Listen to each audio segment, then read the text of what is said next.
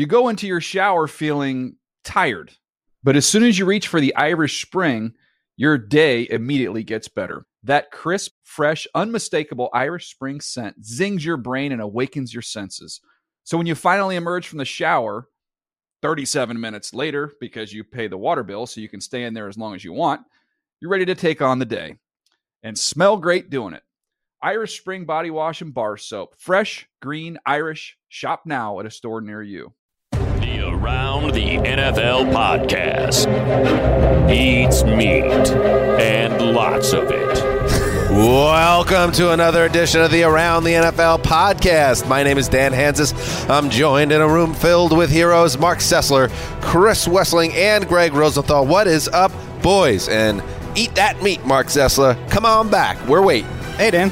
I mean, the money tags are becoming more bizarre by the week, Well, we do eat. and a- also factually incorrect. Come on back. to some degree. Dan had some Korean barbecue this weekend. I mean, uh, Oh. we, we love the meat. Uh, you know, you What- you were not included in that, but the three, the rest of us make up for you. Not only did I have Korean barbecue, I mean, what a family affair this podcast is. Korean food in Koreatown, uh, chosen by Gregg. I said, Gregg, tell us, tell us, my wife and I, where to go. Went to this place that he liked. We need somebody to watch the kids. Chris Wesseling, Uncle Wes, Wow. and Aunt Lakeisha watch the boys, Good boys. and um, and now we're all together here in the studio. And Marc, you were around. Yeah, I don't. I didn't play any any serviceable role there. Marc keep getting left out of these things. No, I mean, I feel like you would be happy to be left out of that. You know, I child yeah, rearing child care is something own. I'm already involved with. Exactly. And picking out meat restaurants is not something you would go to. Before. Um, this is the week four Sunday recap show, our flagship show. Uh, so we're going to go through all of the games that were played on Sunday, one by one, as we do every week. Uh, it's also streaming on video, uh, so we get we have everything coming to you guys. Uh, great content, and it was a week, uh, Gregg, where if you went to an NFL game uh, and you wanted to root for your favorite team, there's a good chance you went home disappointed. Home teams two and eleven. What? in week four entering Sunday night? We don't know at this time. We don't know what's going to happen uh, in New Orleans, uh, but two and eleven the home teams went in week. That's four. outrageous. Including I, Thursday I, night. I'm taking a stand. That is outrageous. Although I do think home field advantage is a little overrated.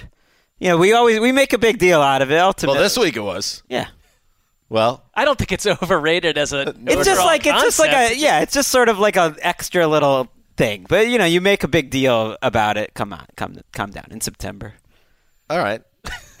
okay, that's an interesting. I thoroughly disagree, but I but I hear what you're saying, Gregg. So we're going to go through all these games. Many of them, as I just said, will feature hmm.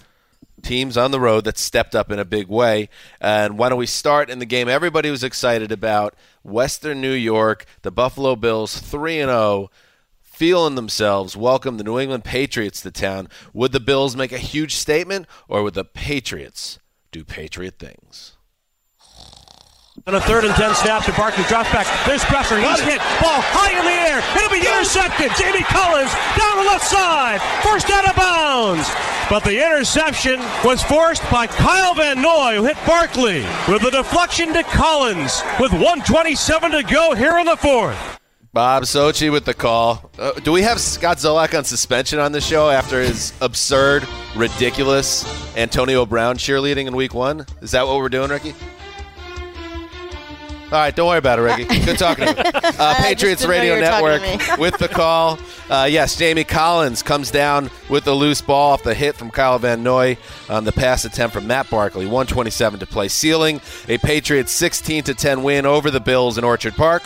The Bills made this a game after a very slow start, but there would be no magic when Barkley replaced an injured Josh Allen. Gregg, who bravely locked up the Patriots in this game, That's that's god right. didn't see a lot of offense on display in Buffalo. No, you asked, uh, you know, going into this game, did the Bills make a statement or did the Patriots do Patriot things? I, I guess it's both because the the Bills made a statement. They made Tom Brady look worse than he has in in a long time. This was his lowest passer rating since 2006 in a game. It's the most passes he's ever thrown in a game uh, without getting to 200 yards. Didn't even get close. He had 150. He was under 50% uh, com- completion.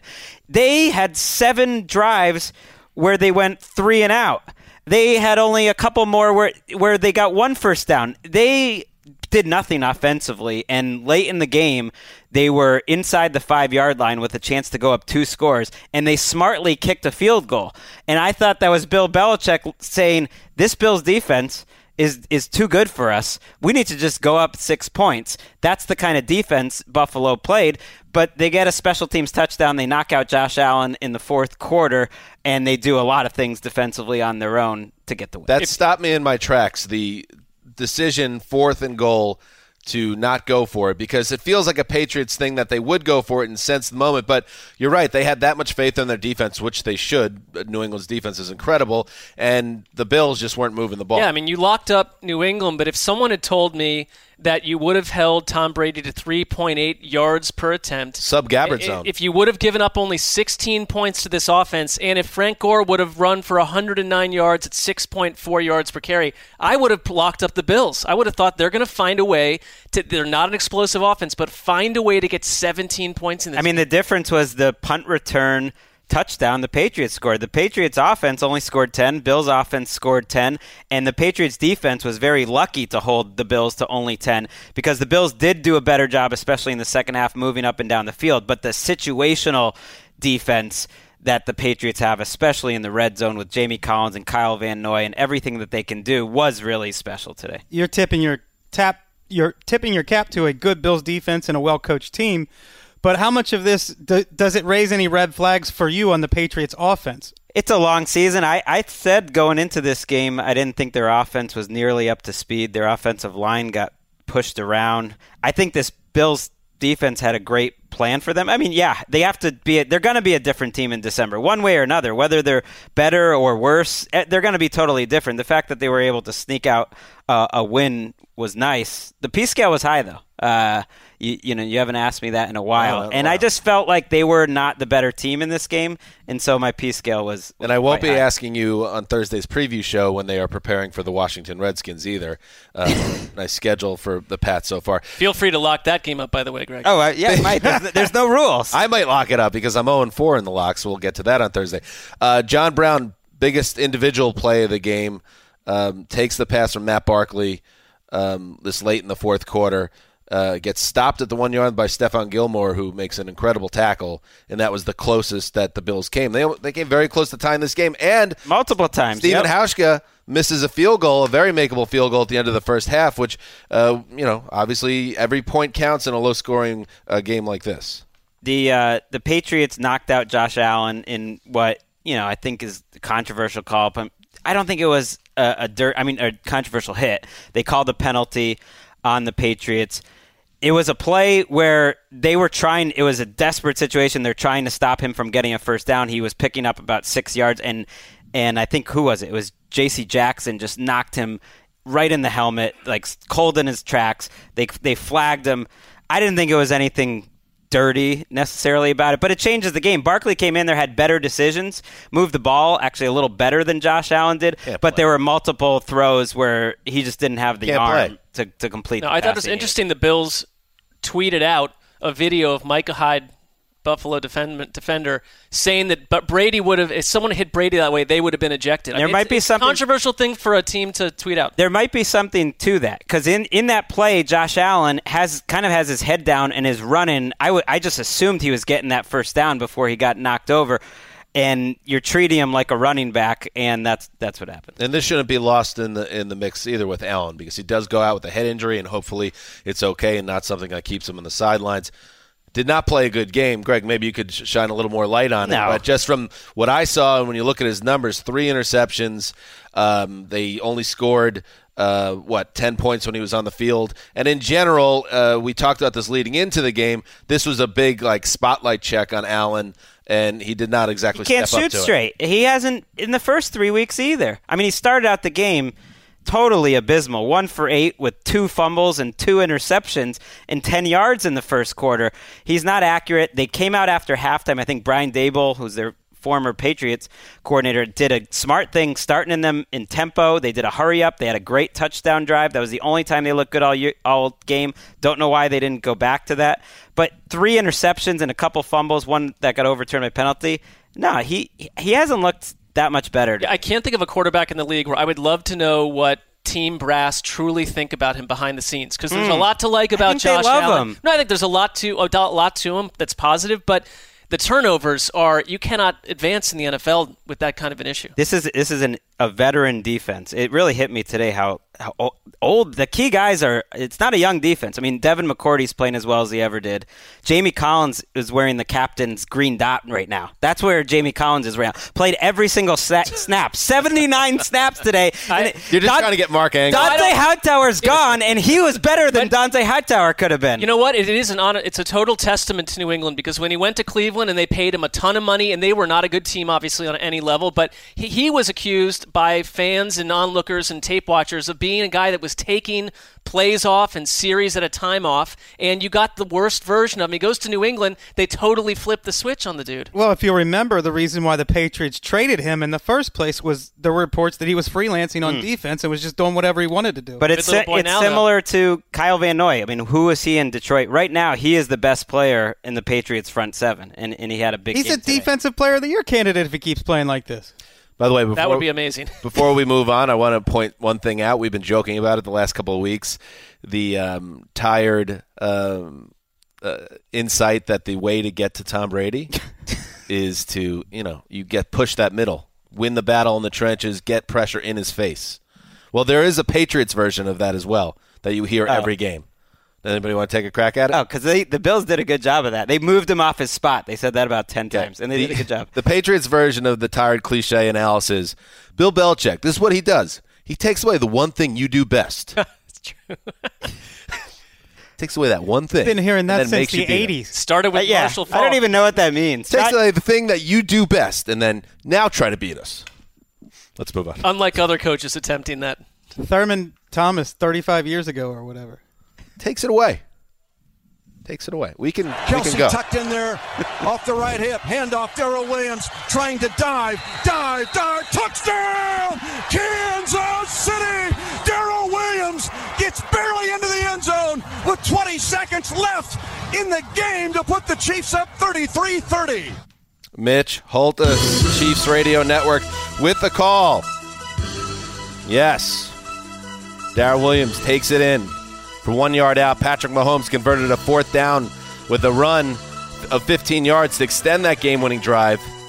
And the Chiefs survive after a Hail Mary that closed it. A 34 30 win over the Detroit Lions at Ford Field in a game that, uh, listen, they don't hand out medals and they don't hand out lollipops uh, to teams for losing, but the Lions deserve credit here for really playing uh, the Chiefs wire to wire, and they played really well in this game. They played well on offense. Matthew Stafford uh, played again good football.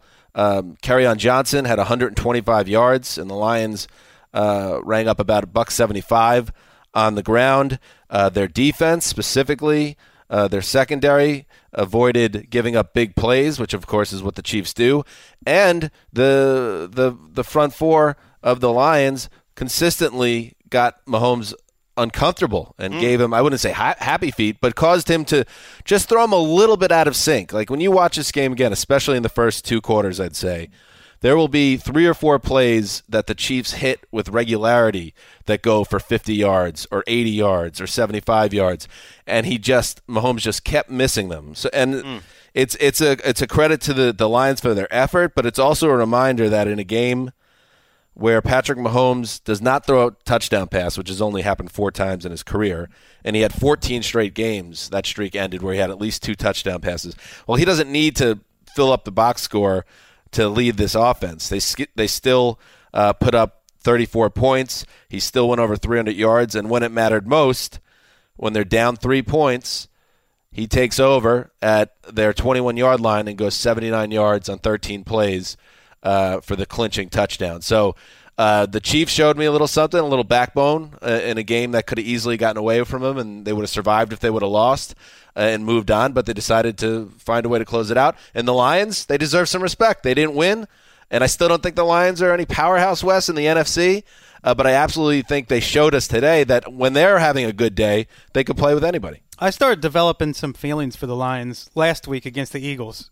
I'm not saying I'm falling in love with him, but there are some feelings there where this team is frisky. They seem to be well coached, whereas last year the whole narrative was that there might be almost a rebellion going on because nobody liked Matt Patricia. But they seem to be well coached. They seem to play together well. And and like I said Thursday, they have good starters. I just if they have an injury or two on offense, I think they're cooked. It's uh, I mean, it, it seems like it was a game of what ifs though, because they had four possessions inside Kansas City's eight yard line and came away with ten points. There were three hmm. Chiefs fumbles at one turn of the point of the game where Detroit came away with no points off of that. But I couldn't agree more. And, and you know, watching this out of the corner of my eye, the crowd was super into this. I think we've I've panned Lions fandom. I panned the home stadium. I panned everything to do with Detroit for a long time. I'm with you. This feels like a different operation, and it's not that surprising if you're Matt Patricia that there was a rebellion. If you're going to bring in a Belichick-like culture change, most teams are going to bounce on that in year one, and they got rid of some of those guys that didn't fit. So the big uh, you mentioned issues in the red zone. The biggest turn in this game. It was a 14 point swing. So Walt Anderson is the official, the lead officiate, uh, official of this crew that in this game. It's the same Walt Anderson crew that blew the whistle in Week Two on Rams Saints, costing the Saints a long time. They're having a good year. I mean, Walt Anderson has been an NFL official almost longer than Erica, our our producer, has been alive. I mean, like the lead official. That's how he's definitely been an official for a He's lot longer than that. That's so, ridiculous. Walt, I'm sure, got called to the carpet after that game at the Superdome where they prematurely blew that play dead. Who knows how that game turns out if uh, that touchdown stands for the Saints? Well, this was this showed some growth or perhaps um, the ability to know that your job could be on the line if you don't straighten out because he does not blow the whistle on a Kerryon Johnson play near the goal line where he reaches out uh, about six inches shy of the goal line. It gets knocked out of his hands. Uh, and Bashaud Bre- Breeland, to his credit, uh, he just jumps in out of nowhere, scoops it up, starts jogging the other direction. No whistles blown. No one is playing the ball, and he just jogs into the end zone. It's ruled a touchdown on the field, and then it stands on a uh, review. So it goes from it was 13-13, what could have been a 2013 Lions lead was all of a sudden a 2013 Chiefs lead. And again, to Detroit's credit, that was an absolutely crushing uh, setback at that point. I- Gregg, I believe you uh, heard me say this game's over at that point because you just assumed that the Detroit Lions would crumble after that. To their credit, they kept on coming back. In fact, they took three leads in the second half, uh, but Mahomes and the Chiefs kept coming, and uh, they deserve credit for that. Was Stafford banged up in this? I, I thought I overheard that he was not at full Uh, health. I didn't see anything. Um, uh, maybe there was a, something of a, a hip issue. I'm not sure. I, I would have to. He do some entered more- the game with a hip. yeah, he was playing through it. it but he played great, and he's. I think he's been very good for them uh, this season on balance. I It, th- it I- shows that the Chiefs are playing a different game than everyone else, though. When you're when you're without Tyreek Hill and the other defense does all these good things to you, and Mahomes doesn't throw a touchdown, and you still wind up with 438 yards. Oh, completely. They're just like that's like the baseline. Yeah, and I and I I kind of did hit on it a little bit, but in that touchdown drive, the 13 play 79 yard drive that led to the game winning score. The Detroit Lions have the Chiefs at fourth and eight. Uh, in the Chiefs are in their own side of the field, and they have the play well covered when Mahomes drops back to pass and Mahomes takes off for 15 yards, keeps the drive alive. Yeah, I think this is this shows that this is a bad Mahomes game. You know, we see bad Cousins games or bad Trubisky games or bad Flacco games. In a bad Mahomes game, they score 34 points. He rushes for 54 yards and has a higher ESPN QBR than Matthew Stafford, who threw for three touchdowns and oh, played an almost flawless. game. And at the end of the game, when, when with the game on the line and him set up to march for a potential game-winning score, I had no internal doubts that he was going to get it done. And and I know in a it- bad Mahomes game. I know it's early, but I'm sure I wasn't the only Patriots fan, and maybe Ryan Bartlett, our, our producer, as a Chiefs fan, was tracking the Patriots score. I, I was, you know, seeing this and thinking we're down to the last two undefeated teams in the AFC. These were the best two teams last year. They kind of look like the best two teams so far. Like the race, every loss between these two teams, I think is important. And so I think, you know, Well, it's clinched now for the Patriots why is that? because the Chiefs can only win 15, and the Patriots will win 16. I don't think that's going to happen. So that that's over. Just saying, each each one of the they're not going to be able to afford many losses. Yeah, that's true. It's big. All right, let's uh, check in on the AFC North. Mayfield with Chubb behind him. Toss sweep, near side. Here comes Chubb with a cutback. He's out to the 20, 25, 30, 35, 40. Here he goes to the 50. Here goes Chubb. He's going to go. 20, 15, 10, 5. Touchdown, Nick Chubb. He's got a hat trick. Wow, 88 yards by Chubb. Jim Donovan with the call, Browns Radio Network. If you're sensing in Marc Sessler's voice a little extra, you know, pep to it, and if you look at it, the way he's walking around Pep, NFL pep, Network, Pep. there's a little skip to his step. Confidence. He's skipping, smiling. Happy. He's a happy man. And there- there is a direct correlation, everybody. The Browns win, Marc's happy. So we need the Browns to keep winning, just like today. 88 yards, Nick Chubb. It's uh, you 80 told you told our entire British audience that uh, without uh, where we had not spent more than eight seconds together all day, but uh, that's fine. You 88 sit next to each other. What are you talking about? you know, There was a there was a difference to Marc Sessler today, and it's because of those Browns. 88 yard touchdown run by Nick Chubb, uh, an important and impressive 40 to 25 win for the Browns over the division rival Ravens. Marc, out of nowhere, the Browns two and two share first place in the AFC North. They're okay. They're okay, it's and maybe it's- better than okay. It's how they won today, how they performed from wire to wire on both sides of the ball that has me, and I was thinking about this downstairs. It, this is the biggest Browns win in 10, 15 years. There was a year they were 10 and 6 that they didn't make the playoffs. Here's why I think that's the case. Because we are two or three days removed from most people thinking that Freddie Kitchens is someone who's in totally over his head, that Baker Mayfield talks more than he performs in year two as a quarterback, that the offense, which came in with so much hope, looked completely broken, and there, the, the, the words coming out of Cleveland from the coaching staff did not sound like we plan to adjust, we just plan to keep doing what we're doing. And there was legit concern about where this team was going and what the reaction would be for me three or four weeks from now if they started one and five, or you know one and five, you go into your bye, then you play the Patriots, season over. This is your most natural rival outside of Pittsburgh, the Baltimore Ravens. They were they came from your own belly if you're a Browns fan. They were pulled out of the Browns failure when they moved. It's a disaster and they've been dominated by Baltimore for so long. And I thought this was the kind of Ravens team that might be the worst type of team for Cleveland to match up with. And Steve Wilks has done an incredible job with Cleveland's defense, and I think we all we talk about is Cleveland's offense over and over. It happened against the Rams. They had a great game plan with with their two with four defensive backs starter, starters out last week against the Rams. Greedy Williams and they, they had two cornerbacks out again today, and you cannot tell the way that they shut down Lamar Jackson outside of some very frisky runs by the Ravens quarterback. They did a great job against Baltimore's offense, and that Nick Chubb run was something else that I have not seen them do this year. Really, you have to go back to last season where they kept taking hope away from the opponent. And Nick Chubb had not, you know, they I thought they needed to center this attack more around him. They found a way to do it today. Baker Mayfield was not badgered from wire to wire the way he has been in the other three games. And you got this result. It is hopeful. They've got a short week before they play the Niners. But I thought that they looked like a different offense that, against what I thought the coach was going to do, adjusted, made adjustments, and got their act together. And it was it mm. couldn't have happened a game sooner. I'm not sure how this believing your own hype phenomenon works, but they must have just like they just picked this week to stop believing their own hype according to the narrative. And it came on a day where Odell Beckham was not a factor at all. Yeah, what are the odds that he gets 20 yards on seven targets in a 40 burger in Baltimore? Big time concern if you're a Ravens fan about the state of this defense. I think, you know, we said going into it, this is a Browns offense that good defenses should handle right now. I, I think the Browns offense that showed up today is was probably, it was a lot about them, but still this Ravens defense, when you, it's so early in the season that we it's such a small sample size that you see them against the Dolphins and the Cardinals, and you think you think one thing, but as we're getting more information, they just don't look like the Ravens defense we're used to seeing. And, well, they've put all their resources into offense the last two years. and Lamar Mania, which was you know running wild in weeks one and two, things have cooled off a little bit. It seems in week three and four. What did you see from Jackson, Marc?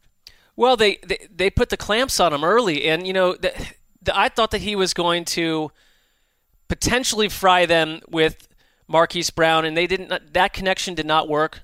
Today, and I, I, it, it, to me, it is it is partially Baltimore, but I have to say Cleveland's defense is playing in a way that I, I just don't remember them playing. And they've been good in every game except that opener where they got tired out against the Titans. I think you can say Lamar Jackson's a special talent and he has bright he has a bright future and also point out that the only two quality defenses he's faced in his career are the Chargers defense that shut him down in the playoffs and the Browns defense that shut him down today. Hmm. Joe Schobert's been playing well. I mean, they're just deep. The uh, deep. the Browns defense. They're good on every level. How about a little Steve Wilks come up? Didn't expect that to happen. Top ten defense this year. Hmm. And the Browns have another primetime game next week against the Niners. Would anybody be surprised if that defense steps up again? I mean, we'll save that conversation for Thursday, but uh, it does feel, feel like the possibility that they might have turned a corner with this game. I want to see Mayfield, you know, do it week after week. I mean, I want to see this game closer too. But it sounds like he looked, he was making decisions, was more comfortable than he's. Yeah, it it just looked like last year's attack, where the first three weeks to me was something completely different and uninviting. First Let, place. First place, Marky. I mean, yeah, baby. First place in week four. Talk to me in week fourteen, or but roughly. first time in first place since when? Since actually, I it was a night when they beat the Bengals on Thursday Night Football. Oh yeah, like five years. Ryan ago. Yes, when wow. you you got you you I believe the podcast recap dialed Dan and I up at Lost and Found. That was a boozy evening, as I recall. Let's move on uh, to the NFC North. One sack, one takeaway by the Bears defense without Hicks and a boozy evening. 25 yard line under center, sidestepping to the pocket. The throw hit from behind. Ball is out inside the 15 yard line, Pile up. Bears have taken it away. First snap of the second half as Kirk Cousins gets sacked on first down. Huge play. Jeff Joniak, Bears Radio Network with a call. Khalil Mack makes big plays. And you heard another one there. Chase Daniel uh, threw for 195 yards and a touchdown after Mitch Trubisky went down with a left shoulder injury on the opening possession. And the Bears defense absolutely took it to Dalvin Cook and Kirk Cousins in a 16 to 6 victory over the Vikings. Um, this was a home win for a win for the home team. Uh, the Bears absolutely um, took it to the Vikings. Marc, your thoughts on this? Or Wes, this is your game, correct? It was. Yes. Your thoughts on the effort by the Bears defense? Well, I know everybody wants to give their State of the Union on Kirk Cousins after every Vikings loss, but this, this is on your radar. This ain't it, man. This is not the quarterback has nothing to do with this game. It is a Bears defense, a front seven that absolutely dominated an awful Vikings offensive line. A Vikings offensive line that is terrible and has been terrible. They shut down Dalvin Cook. The Vikings offense had two possessions in the first half. Nine plays and a punt where Cousins just Two. barely missed Adam Thielen on this long play right here. I'll make the throw. Ah, you got to make that catch too. Hey, who knows whose fault that is? But on the next play, they go 12 plays. Next drive, they go 12 plays. Stefon Diggs fumbles. Those are their only two possessions of the first so half. They, that, look that fi- they look fine in the first half They look fine in the first half. They just didn't have the possession. That fumble, I'm blaming on Kirk Cousins. It should be blamed on the quarterback, clearly. yeah. They come out at halftime. First play, blindside strip, strip sack. Khalil Mack goes right around Riley Reiff, the left tackle. And it was more of that the rest of the way. This is an undermanned Bears defense playing without Roquan Smith and Akiem Hicks, two very good starters. They plug in Nick Williams and Nick Kwiatkowski, and against this Vikings offensive line, those two guys hmm. combined mm. for 17 tackles and three sacks, another tackle for loss. These guys were fired up, and the Bears just absolutely dominated. To me, this is more about the Bears defense than it is about the Vikings offense. And if you're looking for a scapegoat, it's the Vikings offensive line that is just not good. And they were the scapegoat through all of last season too, and they thought they fixed those issues. I, if you're a Bears fan, because Chase Daniel comes in today, and you know he knows Matt Nagy's offense, been with Matt Nagy longer than Mitch Trubisky. How concerned are you about Mitch Trubisky being out for a while? Because I thought Chase Daniel came in sight unseen and played pretty good game. Well, I think history is instructive here. And last year he came in, played the game manager role, nursed a lead. Eddie Jackson had a hmm. pick six to help them win a game on Thanksgiving against the Lions. And the next week, when nobody's paying attention to the game, he goes and gives it to a bad Giants team and they lose with his two interceptions. Mm. I just think we know who Chase Daniel is, and he did a great job today. His job is to play the game manager, let the defense win the game for you. And when things are going right, he's capable of doing that. But he's just as capable of giving the ball to the other team And you see that he processes faster than Mitch Trubisky, which you would expect from a veteran. His ball placement is better than Mitch Trubisky, who is an inaccurate passer. You'll see that the Bears will miss Mitch Trubisky's arm strength and athleticism when they play Chase Daniel. Well, to me, history is instructive, and that history started June 28th, 2013, when Around the NFL uh, editor Gregg Rosenthal wrote up Chase Daniel, Kansas City Chiefs quarterback, as making the leap candidate. It's not too late. Wes, he comes in and directs four scoring drives out of the first five or six possessions. Let's go. Let's ride. Is there an expiration date on? No. the leap? No, could- I think you could always some make the point, leap. and we don't Yes. even know what what Personal way development. Right. he could make Sure. the leap. it even if- expired last year against the Giants. I was going to say though, if the story's written about his him making the leap with the Chiefs, By the way, you get credit for it. I don't know. My favorite part is the headline: "Making the leap, comma number thirty-five. Oh, my God. I did Wow. a top forty countdown that year. Well, we all did actually. Yeah, We that's- that's what I mean. know, I mean, yeah. I assigned we, it We all out. were part of that. This nonsense. Um, Wes, you're saying makes so much sense about Daniel. He doesn't need to be a star, just like Mitch Trubisky doesn't need to be the star. Kind of get out of the way a little bit. Just do what you have to do. Be a game manager, and this team could be playing in the in the first Sunday in February. I think this defense is every bit as good as last That- year. it's Well, an unbelievable defense, and and that's two things I'm learning. We're amazingly a quarter through the regular season now, for the most part. One, the Bears' defense is just as good, if not better, than it was last year. So look out. And number two, I was I was big on the Vikings heading into the season. I'm shook now because this game, especially when the other team loses their starting quarterback, and then you don't even you're not really competitive. They're they are several steps below where I, Chicago the, is. the Vikings, you know, it, it, there's a long way to go, but they to me, I they've lost my trust in terms of as soon as they're put into, and it's not just a Kirk Cousins thing. I don't love Kirk Cousins either. I don't feel like he's going to suddenly go on some hot streak and win nine games in a row. Skepticism is understandable. It's fair, and like I just to me, Minnesota feels like your ceiling is about nine wins, and if you ever snuck into the playoffs, as soon as your environment becomes unfriendly on any level, bye bye. This division's going to be tough, and this is a bad road loss. Uh, The takeaway, I think, though, is that you know ultimately these teams are built similarly. The Vikings have so much money in their defense; they've been building it up for a long time, and it's it's a good defense, but it's nowhere near as good as the Bears, and that's the difference. I agree with that. And don't let Mike Zimmer off the hook for this one either. He cost his team three points by calling a timeout when the Bears were set up to punt on the Vikings' 34 yard line because their kicker has a bad plant leg and can't make a 51 yard field goal. Zimmer calls a timeout, and Nagy says, All right, you didn't give me time to think about it. We'll just pick up the first down.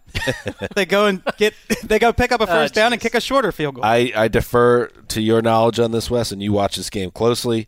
Um, I, I don't know. You're going to let Cousins totally off the hook, though. Uh, The fact that he's is he ju- is, is is he just a guy? Is that who he is? And then if he doesn't have I- the right setup around him, they're doomed. Because I think when they signed him, I think they thought he was more than that. I Well, just don't want to litigate this after every single game. Like, are we going to do this after every State of the Union, after every Cousins game? He's kind of a fascinating guy for people I from get- that perspective. I get that.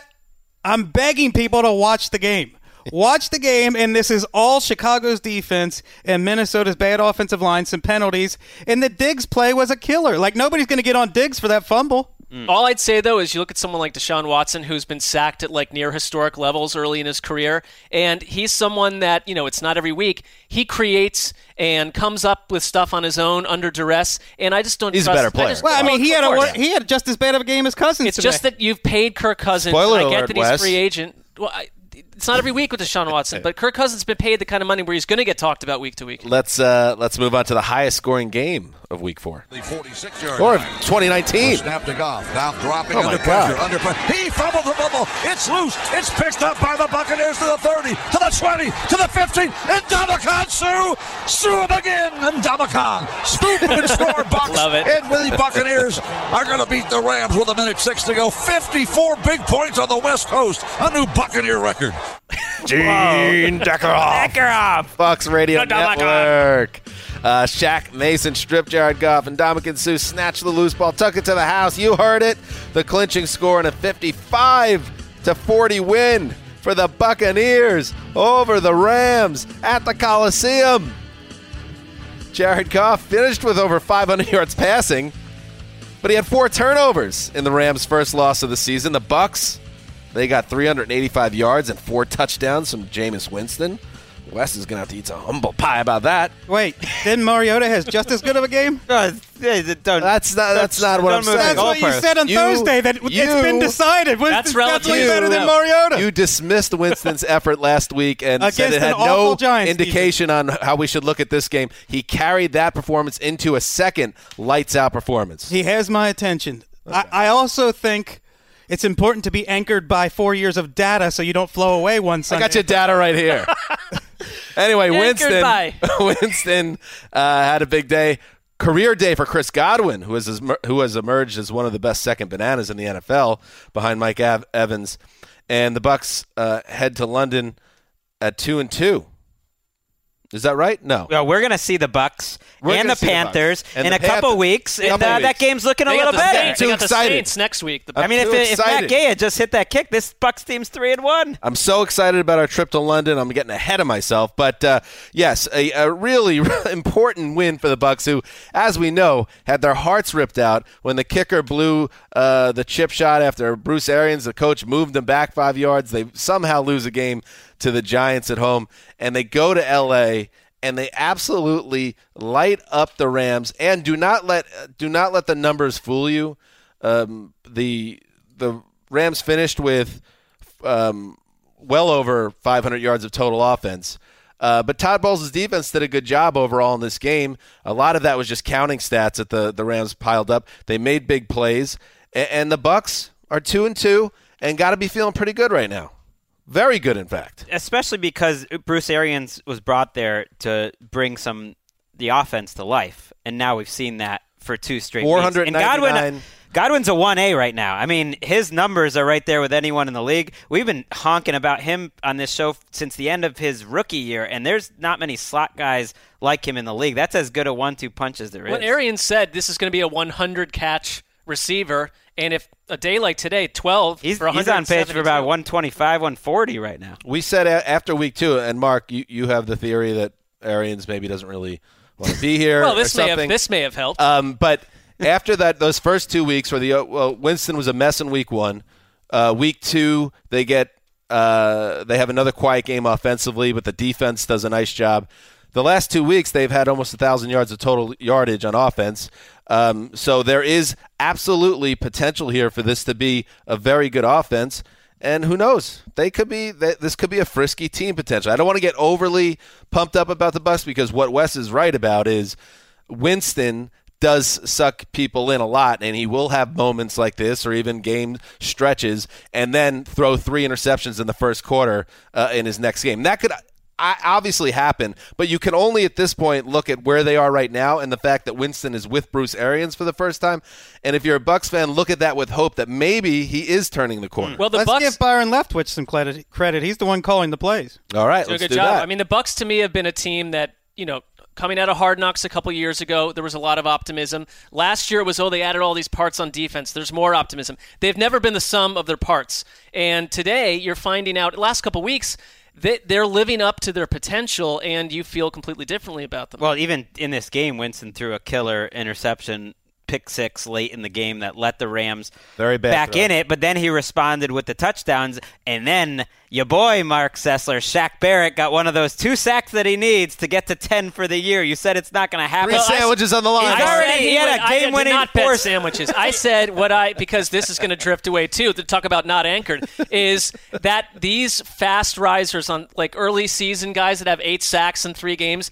That a lot of times they end up with like nine. I Well, he just Jack stacked, Barrett is he someone just that stacked up like the nine. biggest play of the week on top of the last. I, week. I would happily be wrong about him specifically. What I was discussing is true as a statistical anomaly in the NFL, oft happening. I don't think you're. This is going to be a fun game to watch on Game Pass, but it might set a record for the longest. It, it, the Rams had 81 plays. The Bucks had 73. The Rams only ran the ball 11 times. They dropped back 73 times. They they did Wow. what I think a lot of teams should do. The second they fall down two or three scores, literally don't run.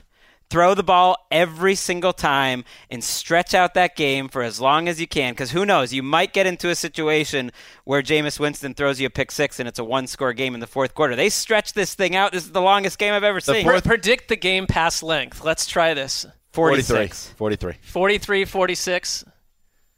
Uh, this the winner gets sandwiches. How about that? Is it the iPad version or the desktop? No, the longer version of the two. Okay. 42. I'm going 49. Yeah, I think Marc. No got way. Forty nine. They're going to find a way, the, the, the editors, to indulge Yes. themselves. Goff, you know. 45 of 68, What a weird 517. plot line no one cares about except for us. Uh, my and work yeah, week. It was not a good game for Goff. Todd Gurley, we talked about on Thursday. Is this going to be his coming out party? He hasn't had a 100 yard game yet. Uh, and yes, they threw the ball constantly, but five carries for 16 yards, did score two touchdowns. Um, yeah, I mean, Goff made some pretty throws though. That's the thing. You're saying it's a bad game, and it was with all the turnovers. But he Every did throw, week he has He them. did throw for 500 yards. turning the ball over put up quite a 40 bit. points. Well, this is the first time the Rams have fallen out of first place since Sean McVay was hired. Ooh, And I don't know who this Rams team is. I thought they had an improved defense, and they give up 55 points to the Bucks, and they still don't have a consistent running game. Well, here's here's the thing. We saw it on Thursday night. Defense, you know, improved defenses are nice.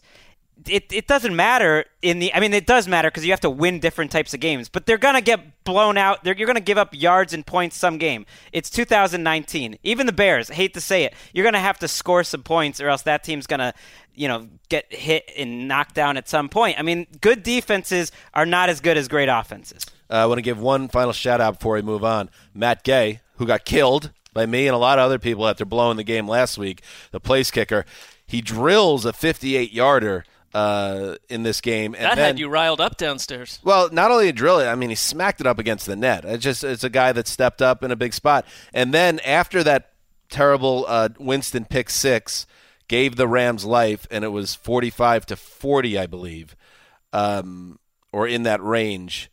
Um, he hits another field goal that essentially gives them the distance they need to win the game. So a nice bounce back performance by a kicker. Do you believe that you've motivated him during the week with your comments? Did, Do you want my honest answer? Did those get to him? Yes. Yeah. That's my That's honest what I would imagine you'd say. Let's move on. I mean, you asked me a question, I'm going to answer. I- to the left on third down and six.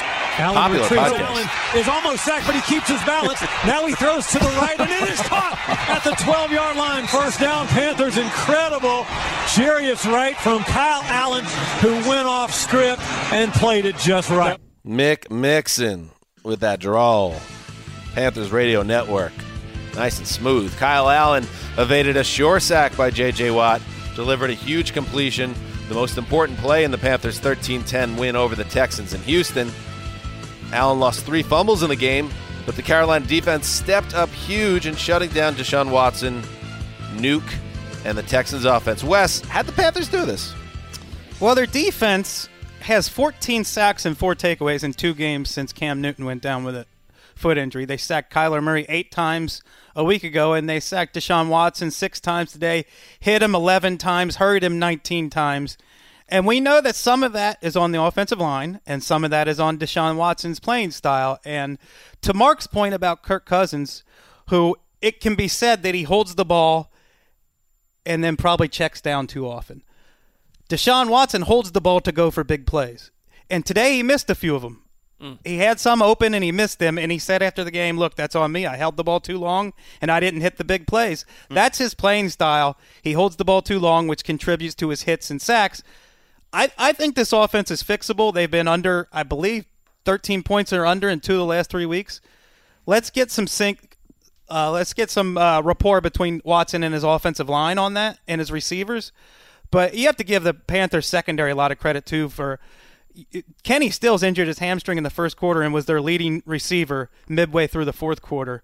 James Bradberry did a really good job on DeAndre Hopkins today, and, and the Panthers defense was lights out. Hopkins 41 yards. There's not too many weeks where he's not. No matter how the team is faring, he always produces. And threw an interception, a very costly interception on a trick play, and Bill O'Brien killed himself for the play call after the game. Weren't we just discussing Bill O'Brien and uh, his lead pastor individual inside the building as uh, front office executives of the year? Well, and them as the favorites in the AFC South, which I still think they are, but it's a division, you know, spoiler alert, everyone has the same record right now. I think they're the most talented, but they're they're not a team that's you know, bulletproof, especially when they're playing Lazarus. I mean, Ron Rivera, we talked about it a couple weeks ago. He rises from the dead. Every time you think he's about to lose his job, what do they do? They smack around the Cardinals on the road. They their defense shows up like that. That's kind of what Ron Rivera's been able to do over the years. At a certain point, you kind of you know just got to figure that's what he does. That's his move. He's going to use it. Well, I think we see their formula now, and it might be similar to what the Bears have going on. They probably trust Kyle Allen a little bit more than the Bears trust their quarterbacks because Kyle Allen's played pretty well outside of the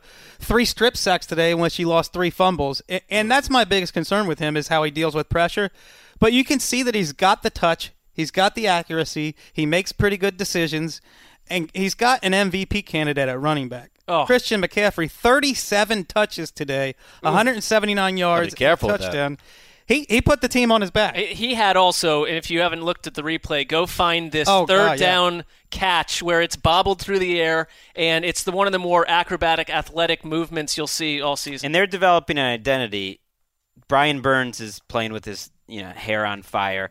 They have Dontari Poe and Mario Addison. Shaq Thompson They're made winning the these games without K, without Kawann Short. Shaq Thompson doesn't leave the field now. He's replaced Thomas Davis. They got a lot of pieces. I understand you're in a tough spot with Cam Newton out and Allen, who's shown things, but still, you you really need McCaffrey to be your centerpiece. I'd be curious to check out where his touches are through four games. They I don't want to manage that a little bit. It's a you don't want to be doing 37. he's so valuable they don't think they can take him off the field, and part of that has to do with the fact that they've never really had a great backup behind him. All right, uh, let's uh, go to the AFC, a West-South showdown. Brissett just stays in the gun on this first down and 10.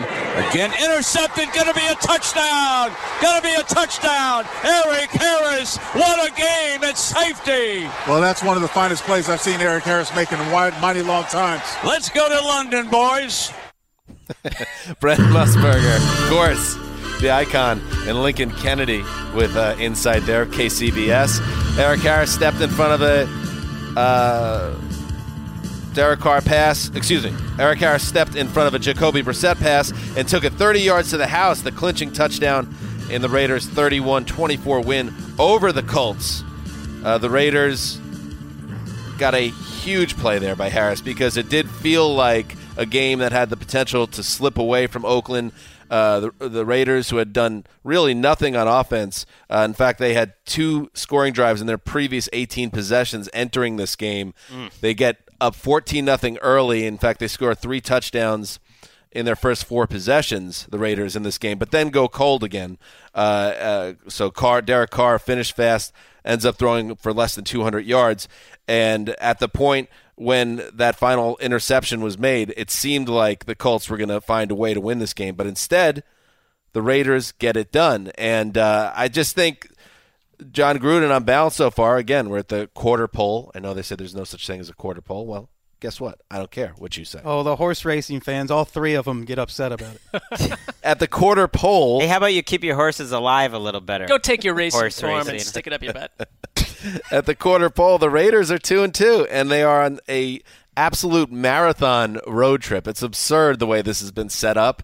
And uh, Jon Gruden, love him or hate him, uh, he has right to be annoyed. The fact that they're going 42 days between home games in Well, don't, Oakland. how about don't botch your stadium situation and not be able to afford Well, to the keep Buc- your the team Bucs in have a Oakland similar so that thing. you have to give up your game and go to London every well, year. the guys in the locker room have nothing yeah, to do with I that. get it. Uh, but they, they still this is their second road game. Now they go to London where they're the quote unquote home team. Then they have a bye. Then two more road games. They don't play uh, at home again until November third. Um, against the Lions, I believe. So any win you can get during this stretch, if you could survive this this brutal uh, slate where you're just traveling constantly and you could be in good shape, well, maybe when you get back home, uh, you could be a little frisky after Thanksgiving. And and so far, again, Raiders not a not a great team, probably not even a good team. Uh, but they are showing fight, and this was a really nice effort on the road against a, a Colts team that we all like a lot. Yeah, and credit. I mean, we, there's all those studies every time the Raiders have to travel east and play the early game, how they're like one in a billion when they have to do that. So credit to them. I will say though, they caught the Colts at the right time. You've got T.Y. Hilton out. That Darius Leonard, and a, a, defensive player of the year candidate, out with a concussion. Malik Hooker at safety out, and they lost Marlon Mack for a big chunk of this game. You, they're a deep team and they're well built, but you get to a point where you can't compete. I agree with that, and you you could see that uh, when you guys check this game out, you'll see it too. That Brissett really did look a little bit lost uh, without uh, T.Y. Hilton, who was so important in this offense. We saw that when he was on the field in the first three games. He is Brissett's go to guy uh, when it counts. And with him on the sideline, uh, they barely moved the ball for the most of this game. They finished with 346 yards, which is not great, but not terrible. But then uh, just know that more than half of that yardage came in the fourth quarter when it was just a mad hmm. scramble mm. to try to get back into the game. So Indy kind of had a lost day on offense, um, shorthanded at wide receiver. Funchess, of course, is also out, and um, and the Raiders showed up and balled out. And the Raiders' leading receivers, Darren Waller, again seven for 53. Wes mentioned you know that Eric Ebron might be the next thousand yard tight end or thousand drop tight end. No, I don't think it was. I mean, not Eric Ebron. Uh, Evan Ingram. Uh, Evan Engram. Thank you. Different EE. Yeah, Waller's on pace and then some. You know, look, he's got he's got 300 plus yards. He, he's writing quite a story. I mean, he might be a Pro Bowl type of tight end. He is really fun to watch. He's come back from you know addiction. He's a guy that Jon Gruden literally signed because he liked the way he looked on the sidelines. Right. I mean, it's wild that he's, that he's a leading receiver on a two and two NFL team. Ultra rare hard knocks guy. It's so easy to fall in love with hard knocks players that are fo- featured on the show. And like Gregg said, his addiction backstory made him a compelling figure on the show. And then he would be killing it in these slow motion NFL films, practice highlights. And then he steps into action is just as good. You never see that in Hard Knocks. It always plays you for a fool, but not in this case. Can we talk about a generational cheap shot artist, dirty player? Oh my God. Yes, Vontaze Burfict. absolutely as cheap shot as a cheap shot can be. Uh, goes for Jack Doyle, who is in a very vulnerable uh, position after making a catch. Goes helmet to helmet, and good on on the officiating crew uh, who take a look at the play and in addition to the 15 yard personal foul, say, get out of here, Vontaze Burfict. Mm. And at what point is the NFL just going to say, get out of here, Vontaze Burfict, period? I've got a couple stats for you. Okay, let's hear them. Last year, the league imposed more than $165,000 in fines against Burfict for illegal hits. That's just last year alone. This is from the Football Zebras Twitter account. There are six times in 100 years of NFL history when a player was suspended multiple games for an on field infraction.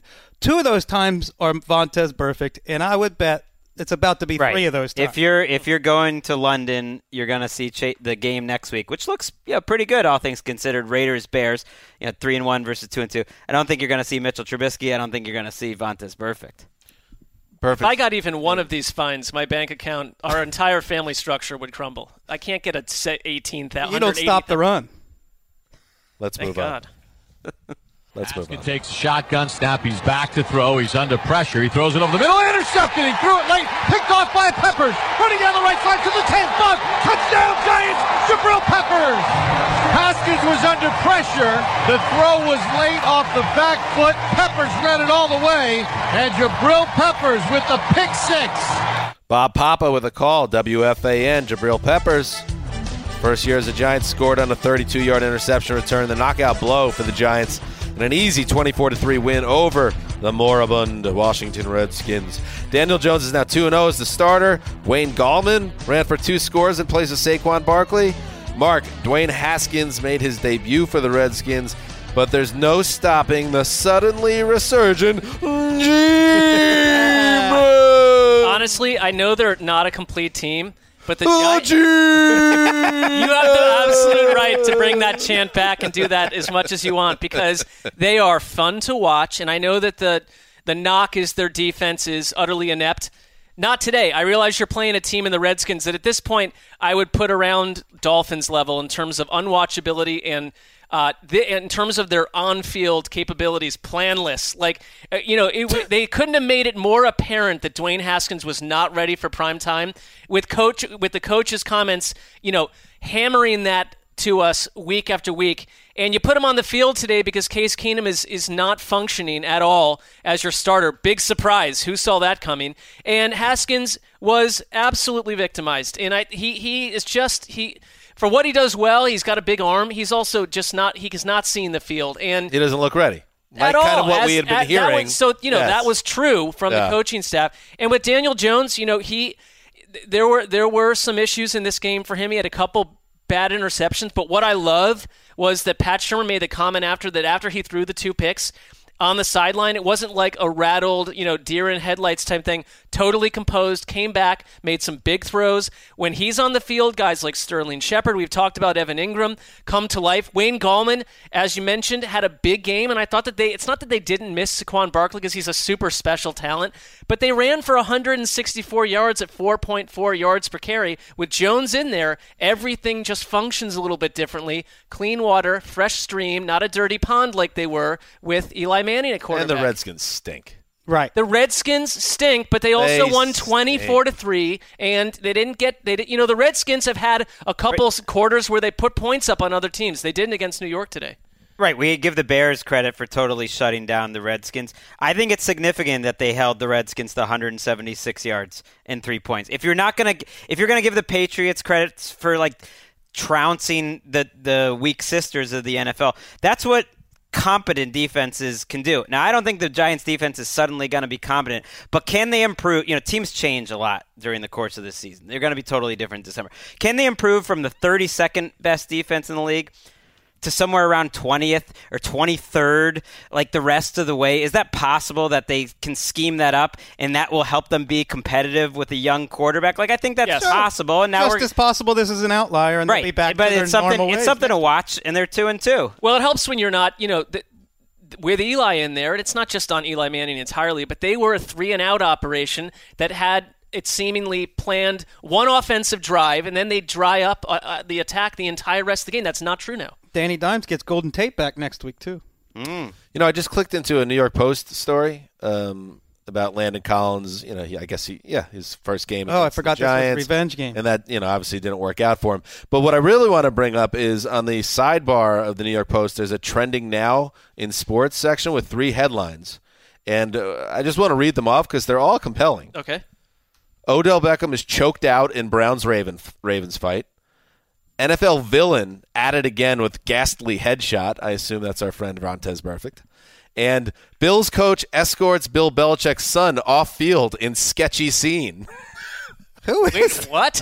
it's like a gossip? Yeah, rag. that what was is the uh, third one? That this was is the best like website for pro football. The the Post. McDermott got all fired up at not Steve Belichick, but another Belichick and another many are there? Belichick. Patriots staffer who was like watching the Bills warm up, and they got into some sort of argument. Ooh, Sean McDermott was one of them. No, he was he was it. Oh, it was the all it was all on video.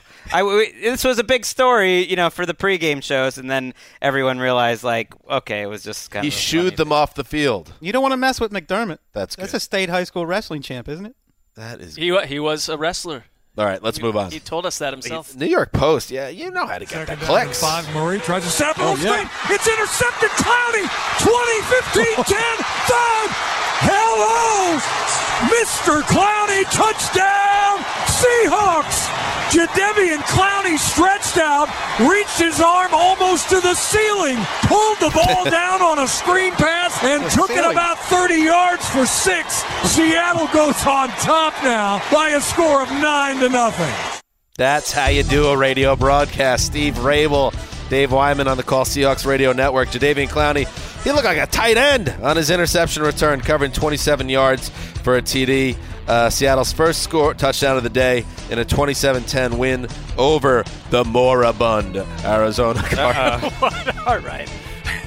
Mychal Kendricks finished with two sacks. Chris Carson went over 100 yards for the Seahawks, who are three and one with a huge Week Five matchup against the Rams looming. Gregg, uh, what did you take out of this game? Uh, that the Seahawks are ready to win some games like easily. That Russell Wilson doesn't need to do crazy things to be an MVP contender through a quarter of the season. 8.6 yards per attempt, doesn't have an interception this year, eight touchdowns uh, for him, and that they can just kind of have a no drama free game. Like you never see that out of the Seahawks. They were watching the Rams game and on their in their locker room and when Ndamukong Suh ran that touchdown for back for the Bucks they erupted and I like that it's like there's a little bit of a rivalry there that's the Thursday night game this week the 49ers are undefeated this division is interesting except for the Cardinals It's fun, by the way, that who are not interesting. it's fun on Seahawks Corner. Do you want to come back? You're. I never. I never put your stuff away. It's all. Your room is just. No, I'm wa- I'm watching them. It's been fun. It's fun to watch them. You want back in. I guess I Come kinda on, want- You on are back. back in. I guess I kind of want back in. It's like when when they're turning Will Dissly into a thing. Will Love Will Dissly has Dissly. almost more catches this year than he had his entire college career. He ran like a five two forty. He came out of nowhere, and here he is as their leading receiver. What's not to like about the Coming off a patella, torn patella tendon, right? That's right. This- you got to use Clowney on offense. The card. Yeah, the Cardinals are the one NFC West team that doesn't excite you, and that's not what this was supposed to be. This wasn't supposed to be a Super Bowl campaign for the Cardinals, but the fact that they're not really moving the uh, the meter, that's not a good look. Well, they were the unknown, and uh, what we're knowing about them is not particularly interesting. And, and not interesting is not what I expected. Uh, I thought it would either be an epic disaster or something that kind of shocked the league, and it's kind of just neither really. It's just yeah. this blah Yeah. middle place. Well, they haven't won a game, and they, they got blown out twice at home in a row here, so that that's a bad sign.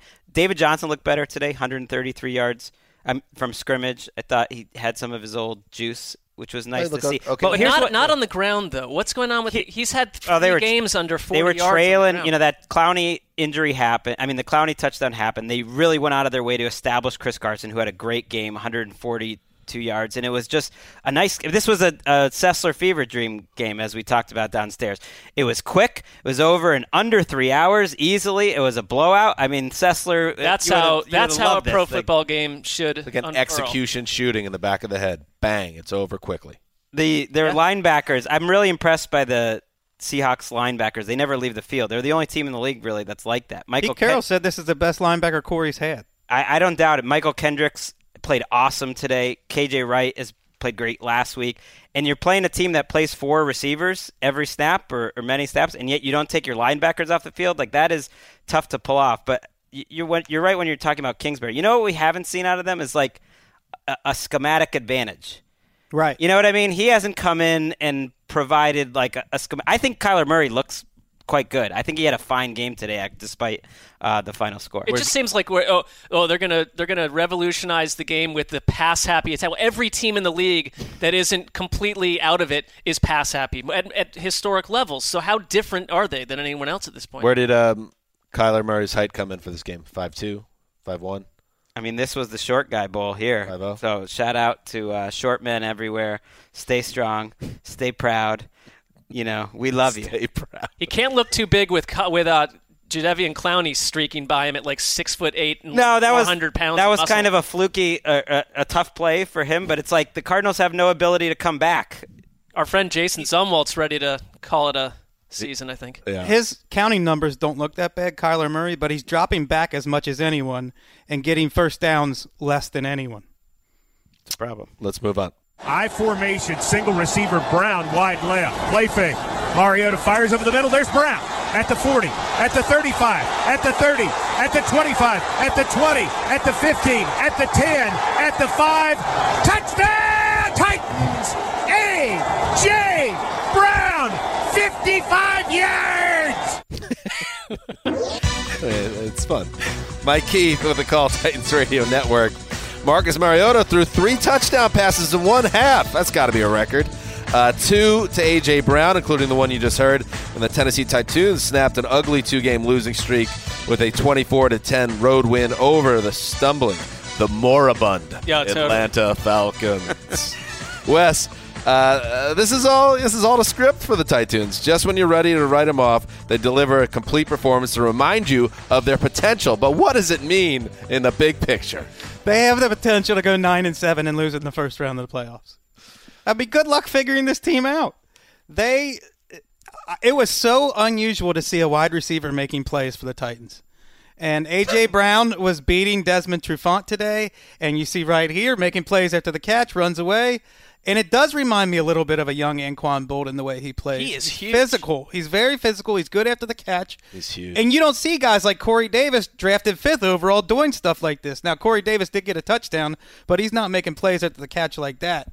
Um, but the, the receivers won the battle against the Falcons secondary that hasn't been very good this year, and the Falcons have fallen behind 28 to nothing to the Vikings, 20 to 3 to the Colts, and 24 to 7 to the Titans by halftime. I mean, hmm. this this team has been out of three or four three of their four games and it's pertinent that the head coach fired his top assistants last year and the owner is paying out more cash for his players than any other owner in the year 2019. I'm bummed out. I'm I'm always the guy who's not going to say their season's over or anything like that. But this this result, seeing them go down like this today, got me thinking.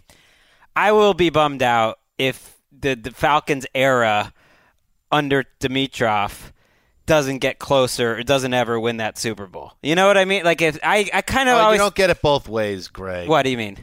Your your team is responsible for the most destructive loss any team has ever suffered, and now you're going to cry. About I was how, all about oh, the it's Falcons Not the fair next that year. the Falcons. Well, then you should have been rooting I'm just for the saying, Falcons. like, at I- 28 to three. I no, please. Uh, I I'm just like you're playing both sides on this one. I was all about the Falcons the year after. I just like the whole vibe of the organization, and now I'm just surprised that there's there's as little fight right now to start this, This season. seems like a team that needs a soft reboot, and it's too early. It's both too early and too late uh, because the season's already started. They're already in a deep hole now at one and three. Not too deep, but it's not a great situation. But it's more the way that they're losing, uh, and we all have to watch this game closer. But I mean, it's the way don't they're really it just, have to. Yeah, oh, is it one of those type Yeah, of games? you don't. West There's the nothing bullet. you're going to get from it other than the Falcons just aren't very good. Is that what this is? They're just not a very good team. Well, look, we can say Or are we- they a, a, a good team that's playing very poorly? I don't think they're very good, and we Yeah. can say we like Dimitroff and we like Quinn, and we do, but we don't like the product they've put on the field since the Super Bowl, since Kyle Shanahan the left next year I did. Uh, next year I did, but with Sarkisian's lost offense that year. I mean, it, ever since Kyle Shanahan's left, what what is this team's identity? Well, and Quinn has talked about you know his defense like Seattle's going to be urgent, fast, disruptive, and it Mar- Mariota looked terrible in the Jaguars game, which feels like two years ago, because Jacksonville piled up nine sacks in that game and made life about as impossible as you could on a quarterback. None for the Falcons They- today. Mariota was kept clean. On the subject of the Falcons, they did, to their credit, or as an organization, and to the players and and Dan Quinn, they did recover from that absolutely staggeringly terrible Super Bowl loss. they were a We Matt were Ryan pass away Yes, from beating right. the Eagles in Philadelphia. We were at the Coliseum in LA when they beat a very good Rams team in the wild card round. They were, but really, since the moment Julio Jones slipped in the end zone in Philadelphia in that divisional round playoff, it has just been kind of a sad slog for the Falcons. And I know they put up a lot of good numbers last year offensively, but this doesn't. It doesn't feel like this team has juice right now. No, and it, not- it's, they, sorry, they remind me of the Panthers, who it's just a reminder of how impossible it is to get back to the Super Bowl. And you can still be competent, but it's not nearly good enough. I think you can watch teams like the Broncos, Bengals, Vikings, and Falcons and get frustrated with all four of them for the same reason. The offensive line is blowing things up. Mm. Quinn's got to make a new T-shirt. You know, he did this brotherhood one where they're all holding each other this last week. No, didn't work. Didn't work. No. What? Who do the Try Titans have next week? A lot of T-shirts. I, I cannot wait to see. I what think the some of the angry Falcons for an fans call him. Coach T-shirt now. Oh. and stuff. Uh, let's see. The I thought- Titans have the Bills. Oh, that's pretty good. at home. Ooh, Josh Allen. We'll see if he's playing. I mean, if your if your thing is you're looking for a, a back down turn, It- Bills no, defense well, doesn't necessarily. the- They Matt could. Barkley in Nashville. They could, they could put two or three good games together. What they need to do is show that they can sustain. You know what I'm talking about. They just, they're gonna on. reel you. They- They, are gonna reel me back in for a game. Right. They just need to I'm gonna- stay in that z- range where they can get to nine. That's the goal. That cannot be the goal. The goal was supposed to be better than nine, but this seems to be their fate. Oh, credit to their secondary today too, which really controlled the game and held Julio Jones down for a while. Titans defense looked good today. You know what I mean, though, Gregg, right? I don't mean to be uh, overly passionate about it, but when you talk about how you really feel bad for the Falcons, you know, as a Patriots fan, you did this to him. You created I didn't hell that they do live in. anything. I didn't do anything. you played your part. Remember the photo in the box? I mean, all the things. gr- the evil grin you had? We'll have to resurface that. It wasn't. Well, I don't even remember what Sa- Sup- which Patriots winning Super Bowl that was. oh, that might have been the Seattle No, I it think was, that reception. was- satisfied. It was satisfied. All right, not evil. Satisfied grin. All right, uh, let's keep moving. A 33 yarder from just inside the left hash for Lambo. Here we go. Cooke gets it down. Lambo kicks it up. And the field goal is good. It Lambo. is good. The field goal is good, and Jacksonville has beaten the Denver Broncos 26 to 24 at Mile High Stadium. This one belongs to Duval. All right, Frank Frangie, I like it. Jaunty. By the way, update, breaking news. Marc saw the movie Sirens with J Lo. Was it? Is it No, Hustlers. It is called Hustlers? Hustlers. Sirens with, with Elle Macpherson. Siren is a yeah, it's that was a early totally different film. Well, I want everyone to know that the scale's been balanced out because I just thought of it because Josh Lambo. Marc told us today that he saw Rambo in the theaters. Everything's even. Even Rambo, Steven. Rambo colon Last Blood, and Is I'm not going to suggest. By the way, Last new. Blood is the stupidest name of a movie ever. I know there was First Blood. Bla- Last I mean, Blood? it's it's thematic. If you're looking for stupid, it was. But it, I I kind of enjoyed the film to be honest. honest. know, First Blood, you know. Last Blood. You enjoyed it. I did because I went in thinking this is just going to be 90 minutes of total, you know, It's revenge. like it's like heavy- Last Blood until they cut off, you know, Stallone's Social Security. Then we'll go like Laster Blood. I don't think he's coming back from this one based on what I saw. But hmm. Josh Lambo, not John Rambo, went four for four on the day, including that game winner as time expired, lifting the Jags to a 26-24 win over the still winless, the moribund Denver Broncos. Uh, Gardner Minshew heated up in the fourth quarter after a slow start. Leonard Fournette had a career day with 225 uh, yards on the ground on 29 carries. Marc Jalen Ramsey heroically, he was able to summon the energy to come out of his home and be on the sidelines with this game for this game. Uh, well, he got a good show. He got an up close view at another exciting Jaguars win. he did. I've mentioned before that his focus is a laser focus, and he he was zoned in on this game, uh, watching it from the sideline. And was what he was he in a hospital bed on the sideline, or was he able to stand he was upright? Where's he at physically? seemed uh, nimble, bouncing like, around a so little unfair. bit. And I, I was under Well, the he did impression had, like, welcome his five second injuries. child. It's not like they made that up. No, that he had a is- daughter. Well, why isn't he playing, man? I this game and I you know it, it makes it look the score 26-24 a little closer than it was because you'd be hard pressed to find a contest where one team was as thoroughly dominated for a 20 minute stretch as Denver was in this contest. They they Flacco threw two early touchdowns that made you think this is the perfect way for Denver to get out of their 0 3 hole. And Nick Chubb, Von Miller came to life. They sacked Gardner Minshew five times today. But before the half, Flacco threw an unforgivable pick that allowed the Jaguars to go down, kick a field goal, and I believe that made it 17 to 6 at the half. And then from there, Jacksonville came out of the locker room and absolutely dominated with a 16 play touchdown drive. At one point in the going heading into the fourth quarter, they had held the ball for like 13 and a half minutes. Denver was offense was just taken out of the game. They weren't even allowed to come onto the field basically. And it was Leonard Fournette, the laughing stock of Thursday night football two Thursdays ago, who dominated Denver's tired out defense. I think Denver's defense just got winded and exhausted by the end of this game and they this allowed the running game Jacksonville's ground game to absolutely explode late which helped Minshew a lot but Minshew also despite getting hassled and he was on the run a bunch showed some great movement in the pocket in this game. There's one play where he unfurled a completion but he had to change direction in the pocket and climbing out of it like five or six times. And I am so impressed Looked with like he him. was slalom skiing. He really did. I, I'm so impressed with him because yes, I know he has a nice mustache and all this business, and, and you know they're milking that for all it's worth, and that's fine.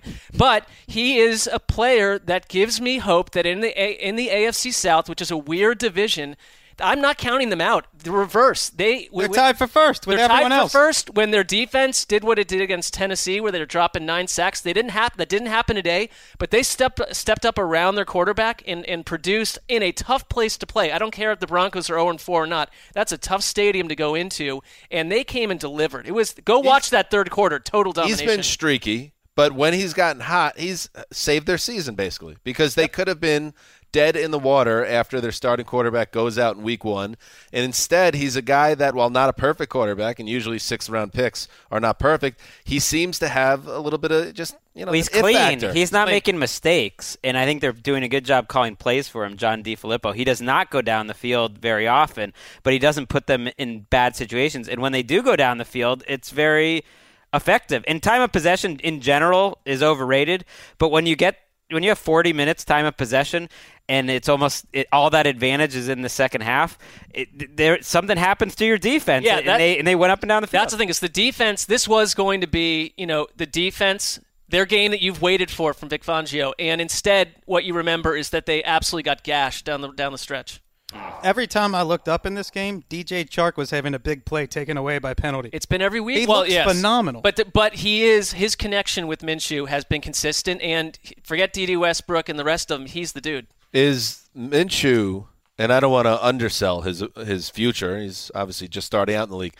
Is he potentially the the next generation Ryan Fitz, Ryan Fitzpatrick, like a fun? oh, I think he's better. I like him better than Ryan. Fitzpatrick. Well, I'm just saying Fitzpatrick is, you know, 13 years later, or whatever it's been, has had a lot of great moments in his career. Not a champion or anything, but I mean, even if that is his ceiling, uh, that would I think the Jaguars would sign up for that, considering uh, what what what they were entering the season with. Well, let's put it this way: he's just created a ten-year career for himself, one way or the other. Right. I don't want to undersell his upside because if uh, a first round pick came in and played the four games that he did, we, we'd be you know writing sea poems about him.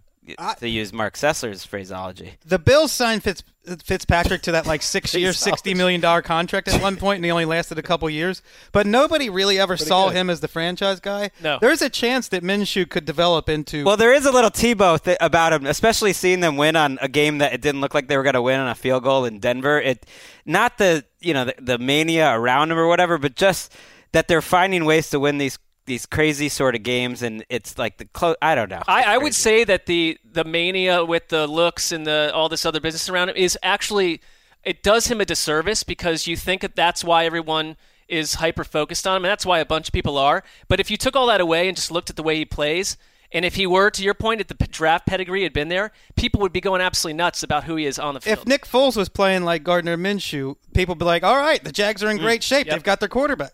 Um, and Marc, you you saw the game, so you have a better idea of it. You said the Broncos defense looked gassed at the end of the game. Uh, so I won't, I can't kill them having not watched the game, but I, I will just Well, make po- a stop. I will point out uh, Joe Flacco for all his um, ups and downs this year. Uh, takes them down the field late in the fourth quarter, six plays, 75 yards, eight yard touchdown pass. It's 24 23 with 92 seconds to go. And just like the Steelers last week, uh, when you thought that their defense would be able to close out a game that they desperately needed, you would think that the the Broncos defense would summon that to be able to get out of here with a win, but they just well, there didn't was have it in them. there. I, I would imagine Broncos fans are very upset about a roughing the passer call on Von Miller that sprung Jacksonville for that game-winning drive. But it was a fair call, I think. And then on top of it, they gave up a huge chunk run, and Minshew made key throws, and that was the whole second half. outside of Miami, that might be the most depressing uh, season ticket to own right now. You've seen two games. In both of them, you've lost at the buzzer on a field goal. And both of them, your quarterback, who hasn't been that four. great overall, has the go-ahead touchdown pass with a minute remaining. You still lose. you can't kill Flacco, and that he becomes lazy to do it week after week. But there is something also about him where just I- I don't know. There's a sense of He's not inspirational. not at all. Just a guy at this point, right? Isn't that kind of what it is? He's just kind of a guy now, right? yeah. Motion man is Ekeler. And Rivers climbs the pocket, finds Ekeler left sideline, one man to beat, five, into the touchdown, Chargers. Into the end zone for Austin Ekeler. It was a hesitation by the official. He strums the guitar, and the Chargers put six on the board. By the way, that receiving touchdown means that he has now posted at least three in each of his pro seasons. That is the first time an undrafted running back has done it in the common draft era since 1967. See, by the way, you don't. I always thought this. You don't need move the sticks in that booth. Daniel Jeremiah is the color guy. Well, guess what? Matt Money does it both. He can. He'll give you the highlight, and then he'll give you the insight, and then and the, Yeah, the mean, data. So I- what? It, it's totally redundant to have move the sticks paid by the Chargers. Some would move the sticks. Hearing this might argue that it hit, hit what you know. Don't don't step on his part of the role here. But fair enough. I don't like what you're doing there. You're trying to create dissension. I think Matt made it very clear. Matt Money Smith, the voice of the Around the NFL podcast, what's going on in that booth. Philip Rivers threw for 310 yards and two touchdowns. That was like his moment. He was like, "That's what I can do." He's like, I'm getting on the po- ATN podcast. Forget you, Sticks. He's- he's been Scully. I'm on a successful has, has Move the. Sticks ever his vo- his voice ever been included in any of these Chargers highlights that we've done? Very briefly, and I've instructed Erica to avoid it when possible. Philip Rivers threw for 310 yards and two touchdowns, including that 18-yard hookup with Austin Ekeler. Chargers cruise 30-10 win over. Now I'm not going to say it because they don't even deserve that. The miserable Miami Dolphins. Gregg, the Chargers had rough losses in each of the past two weeks. Luckily, the schedule gods gifted them Sunday with potentially the worst NFL team of all time. Yeah, and the, and the Dolphins showed in this game for the second straight week that they can be competitive for a half, and they could have easily had the lead uh, after one half of this game, just like against Dallas, but but they didn't. And then it's like the other team gets down to business. The Miami Dolphins has had 21 drives in the second half of games this year. On those 21 drives, they have failed to score a point. Oh no! I mean, this is the NFL we're talking about. Ufa. It's it's, un- it's outrageous. Oh no! I, I don't know what more there is to say. Melvin Ingram got hurt in this game. That's a concern. Melvin Gordon did not play in this game, so he was active, but they An emergency did option. not u- need to use him. And uh, Philip Rivers did what he does, which I which is an underrated part of uh, his skill set. He improvises really well. You don't think of him as kind of an improv guy, but that Austin Ekeler touchdown, for instance, was him moving up, looking to his fourth read, and he just kind of makes something out of nothing on a lot of these plays, and that that's all he needed to do.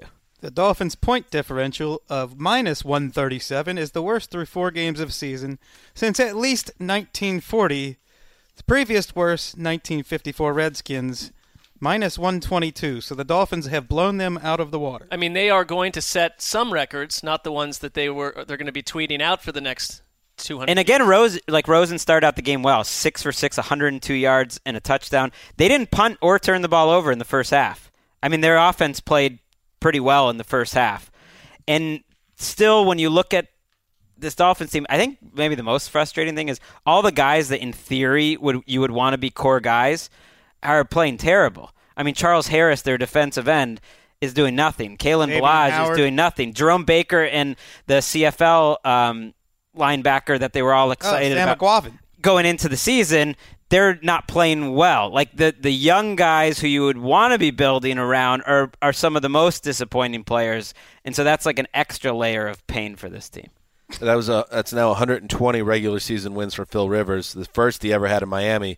His quote: "It has been a long time. Myself, I haven't played worth a hoot there the last two times. Rough days for us. It was good to win. Is the hoop bad? No, It's like it- worth an S. It's great. You know, This game was a hoot, Yeah, I don't know. just rolling up on him. I mean, he was about perfect today. it's Sunday night football. Two seconds left on the clock. This will be the last play of the game. Dak Prescott in the gun, three receivers to the far side. Takes the snap. Saints bring five. Prescott throws this one. It's not even going to get to the end zone. It is intercepted. Marcus Williams and the New Orleans Saints take this one from the Dallas Cowboys 12 to 10 on a phenomenal defensive performance. Oh yes, Marcus Williams. There is life after the Minneapolis miracle. Zach Strief, Saints Radio Network, with the call. An excellent defensive effort by New Orleans to get that final stop on the Dak Prescott Hail Mary, closing it out. A 12 to 10 win over the Dallas Cowboys on Sunday Night Football. A game in which Teddy Bridgewater, again, stepping in for Drew Brees. The Saints didn't light it up on offense, but Wes, when they needed the defense to step up, they sure did. And a great Cowboys offense really had no answers tonight. We were questioning a few weeks ago if they should be going with Taysom Hill instead of Teddy Bridgewater. And Teddy hasn't played great, but this team is now 2 and 0 without Brees, and the two teams they've beaten haven't lost to anyone else. I think Saints fans would have been happy splitting these last two games hmm. if you told them that a few weeks ago. And now they're sitting pretty. And you can't say enough about their defense, their leadership, their coaches to to win against on the road at Seattle and then to beat a Dallas team that looked gangbusters through three weeks. It's a come to come down to earth game for the Kellen Moore in this Cowboys offense. I mean, any thought that okay, hey, we haven't really we played three of the worst defenses in the league, and now they come out, they put up ten points, they put up 250 yards. This is very similar to the Cowboys Saints game last year, which was 13 to 10. This is 12 to 10. Both games had under 500 yards of total offense. Neither of these teams moved the ball, but the Saints are loving it because I think the Saints and what we saw today with the Bucs game, and we saw it in Packers Eagles, and we've seen you have to be able to win different sorts of games. I think there's no you're not going to win just with defense or just with offense. You got to be able to adapt. And the Saints have shown that they can win with Kamara and a little bit of uh, magic, a little bit of situational football. I thought that uh, against Seattle in Seattle last week, the Saints controlled the line of scrimmage with their defense early, and they made life very tough for Seattle's ground game. And then in this, it translates again 1.9 yards per carry for Ezekiel Elliott, who never really Wow. got unhooked. And the Saints teams of olds that we covered for years, if you said New Orleans is going to score 12 points with Teddy Bridgewater, no way do, do they win those games. They're a much more balanced team. They're well built, and any victory with Teddy Bridgewater at quarterback is a coup d'etat at this point. To go 2 and 0 on this journey so far, they're going to run away with this division if they keep this mm. up. Like we said, Teddy was up and down in this game, and his worst moment uh, came in his final possession, his last snap. They are in field goal range, up two points, uh, and he gets overwhelmed by a, a, strong uh, Dallas pass rush, loses about 14 yards on a sack. Uh, instead of having Will Lutz, who's almost automatic, attempting to put you up five, you have to punt it away, and the Cowboys take over fairly deep in their own end. Uh, however, in addition to the failure to get into field goal range, as you heard, uh, the interception there that sealed the game, Tyron Smith, the star left tackle for the Cowboys, Jerry Jones said after the game, has a high ankle sprain. And we talked about high ankle sprains, a terrible injury because you never know how long, how much time it could cost you, but they tend to linger. It's the same uh, type of injury that Saquon Barkley has. Well, now uh, the blindside protector of the vaunted Dallas offensive line could be on the shelf for some time. We'll have to see how that plays out. That's that is a, a massive loss. I mean, that was a, a terrible moment for the Cowboys. And they they play against the Darius Smith and Preston Smith in that Green Bay Packers defense next week. I mean, that's that's why we like the NFL. It flips pretty quickly that the Cowboys suddenly okay they've they've got some issues to work out. The Saints are feeling good. I liked what Daniel Jeremiah. I know um, you know you've taken some shots at him, Dan.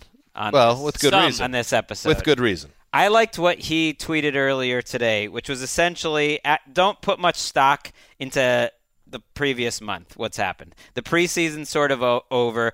That most of these teams and the players have knocked the rust off. You've kind of put out the tape, the tape into the ether, like Kellen Moore. That now other teams have a feel of okay, what's this team doing this year? And moving forward, you kind of this is where we start learning about teams. I think there's a lot to that. You don't like to think that the last month was meaningless, but there's some of that that the teams are going to be so different, and that's why, especially for the Saints team that doesn't have Brees, it doesn't matter how you're winning these games. Just stacking up wins is massive. Uh, be as ugly as you need to be, get the win, and like just the fact that that division is crumbling around them to some degree too. They have the Bucs next week though. Teddy Teddy said to Michelle Tafoya after the game, "No one said it had to be pretty. It was not, but the Saints are feeling good right now." And as we hit the quarter pole of the season, and we're going to talk more about it this week on the Around the NFL podcast, uh, which is the show we're doing right now. I don't know. I'm saying it like I'm talking about a different show. This is the Around the or NFL as if you're podcast. telling us that we're It is quite aware. The NFL is so wide open after this uh, preseason part two. Uh, once you get past the only two undefeated teams, well, there's three, including the Niners, but the Patriots and Chiefs. It's really hard to figure out who's the true power players, but a Saints performance like this, with Drew Brees getting closer, you feel confident having them obviously in that conversation, and the Cowboys as well. Win or lose today, uh, you you feel good that these are two of the best teams in the league. Absolutely. I think when you look at the league as a whole, is there even a third good team in the AFC? That's a question I would have. Well, I also want to see the Cowboys like perform against other competent defenses and, and see more. We know how strong that. their roster is. We know this. This is a playoff caliber team. I don't think one loss at New Orleans changes. No, but I want to see their offense against more quality defense, just Oh, to, absolutely. to see what they And, do. and I wouldn't worry about records at this point at all because I'd take a Philadelphia Eagles team over other teams with better records right now because Hmm. they've played through a lot of ups and downs and they what they did in Green Bay was huge. Okay, program note before we sign off a reminder that a week from Friday, October 11th, at the Curtain in Shoreditch, London, England, the Around the NFL podcast is live and tickets go on sale Tuesday, this Tuesday, 7 p.m. GMT plus one. I don't know what that means. I'm just reading the copy, and I hope it's very clear what that means. 7 p.m. GMT plus one on Tuesday. Tickets go on sale. Uh, where? Do we have a Ricky? Do we have a link yet? It has not been announced Ooh. yet. So ah. where can people find it? Where will it be? You should be looking at our, our socials uh, Around the NFL around on the Twitter. NFL Keep an handle, eye our out. personals. We will we will make We'll sure. mention. We've all we have, tweeted it out We and have stuff. another show or two before. Tickets will go quickly. So be sharp on Tuesday. All right. That's it. Deadheads is signing off for Quiet Storm, the mailman, the old boss, Ricky Hollywood, Ryan Bartlett, and the whole team behind the glass. Thank you to everyone. Till Tuesday.